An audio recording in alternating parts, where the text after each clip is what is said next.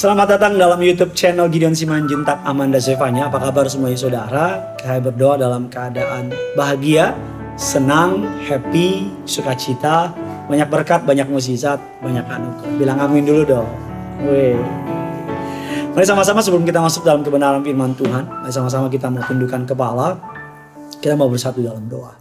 Bapak yang baik, Bapak yang kami sembah dalam nama Tuhan Yesus. Kami mau siapkan hati kami, sambut kebenaran firman Tuhan. Urapi hambamu, lidah bibir perkataannya diurapi dari surga. Kata kalimat yang keluar, biar nama Tuhan saja yang dipermuliakan.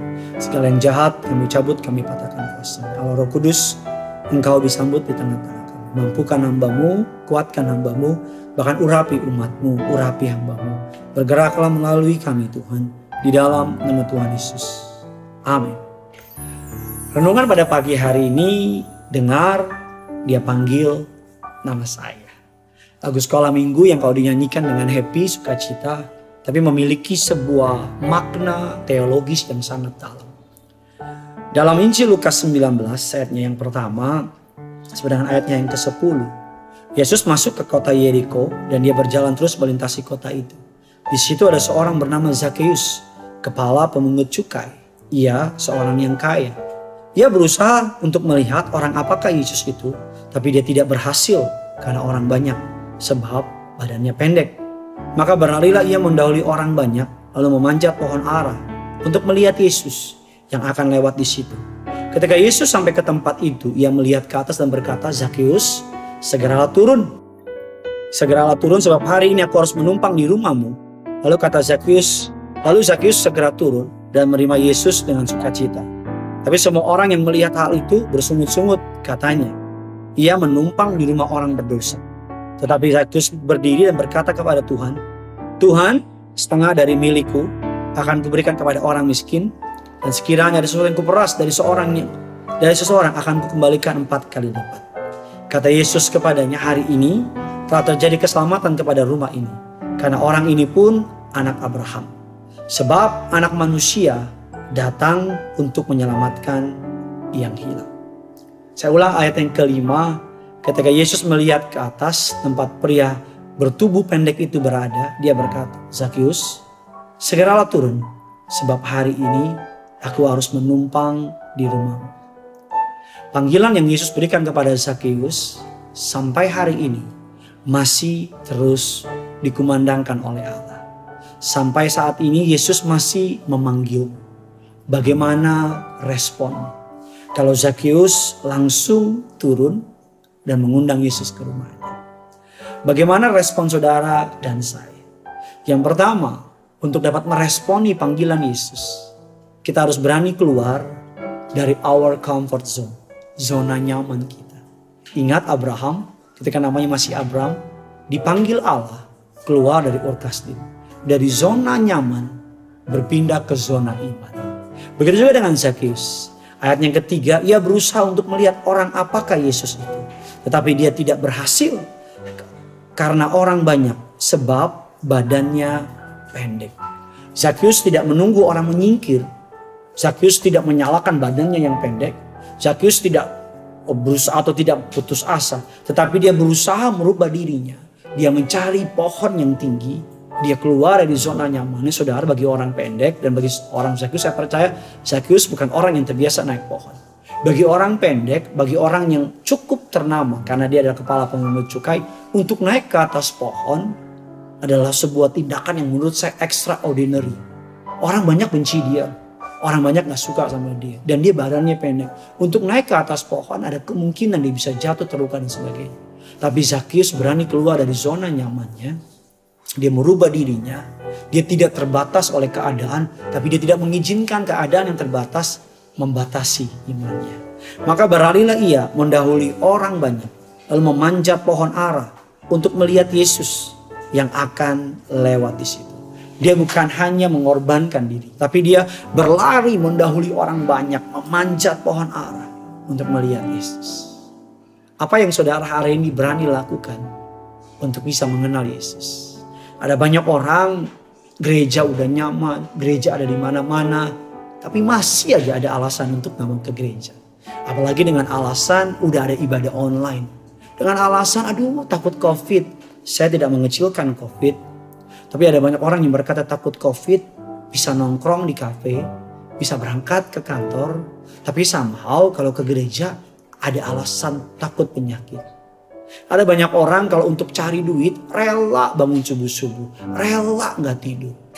Tapi kalau untuk dengar firman, ngantuk lah bangun pagi aja. Duh kepagian ibadahnya. Kalau malam aduh malam banget. Aduh banyak kelamaan jadi ngantuk nih. Aduh penyembahannya lama banget sih jadi capek nih.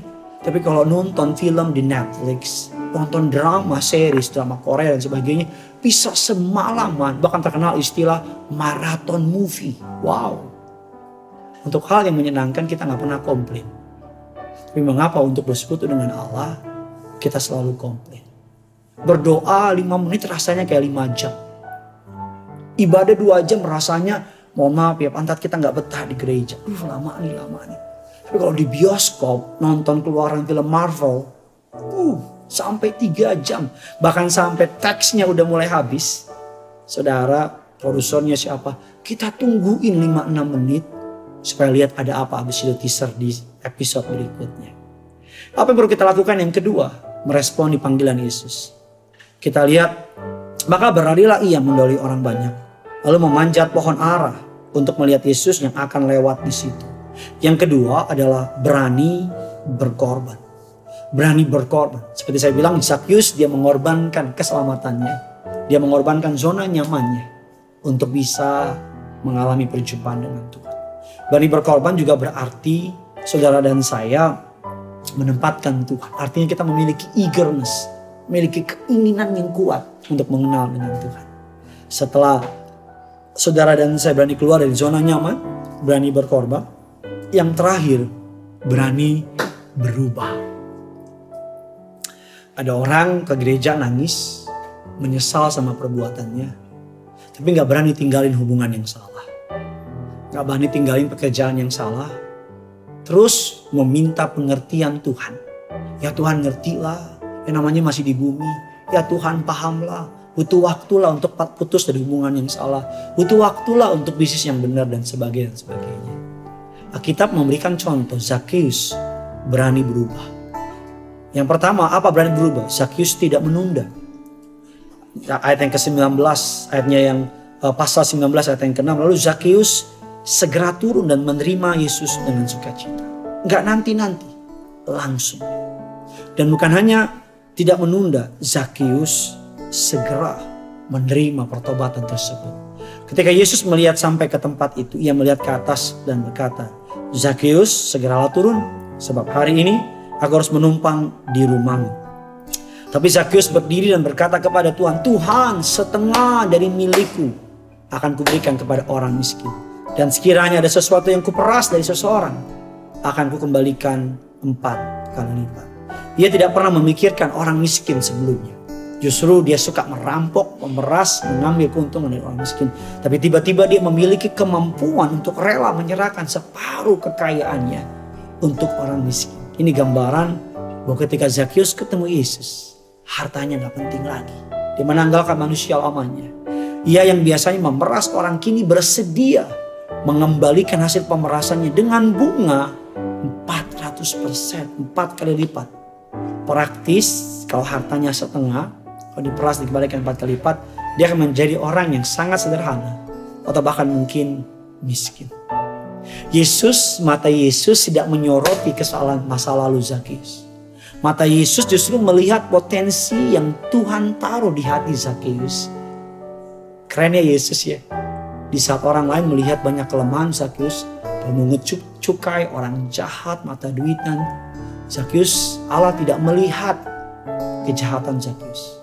Tapi Yesus melihat potensi yang ada di hati Zakheus. Dan Yesus tahu Zakheus mau berubah. Lukas 9 ayat yang ke-10. Sebab anak manusia datang untuk mencari dan menyelamatkan orang. Saya tutup dengan dua pertanyaan atau satu buah sebuah pertanyaan. Ketika mendengar nama saudara dipanggil, pilihannya ada dua. Berhenti dan mulai mengikutinya. Atau tetap meneruskan ambisi kita. Bagaimana kita menangkapi panggilannya? Itulah yang akan menentukan tujuan hidup kita di bumi dan akan menentukan di mana kelak kita berada dalam kehidupan kekal, surga atau neraka, hidup abadi yang kekal. Bagikan kabar baik ini kepada orang-orang yang saudara kasihi. Saya berdoa agar kabar baik ini boleh memberkati saudara dan juga memberkati orang-orang banyak. Tulis kolom komentar di bawah. Apa respon ketika Yesus memanggil saudara? Kalau jawabanmu yes, saya jawab ya Tuhan. Tulis di bawah. Kalau saudara bilang Tuhan aku mau ikut, bilang aku mau ikut. Yang punya surga, crazy love with you. Haleluya. Bersama-sama kita datang sama Tuhan. dia panggil nama saya Juga dia panggil namamu. Dengar dia panggil nama saya. Juga dia panggil namamu. Dengar dia panggil nama saya. Dengar dia panggil nama saya. Juga dia panggil namamu. Dengar dia panggil nama saya. Juga dia panggil namamu. Ku jawab ya, ya jawab ya ya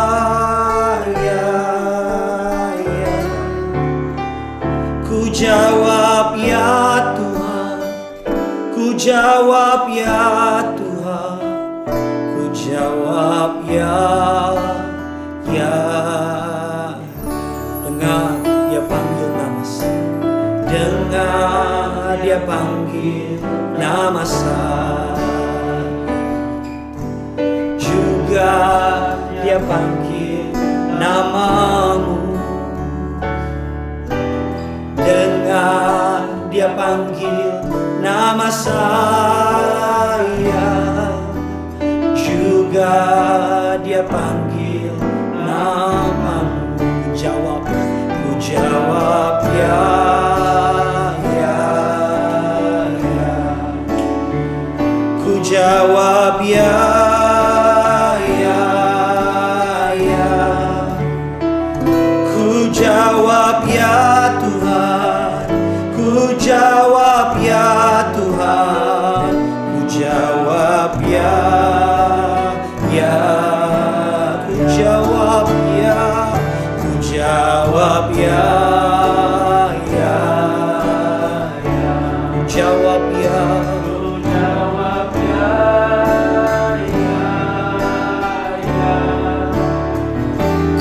jawab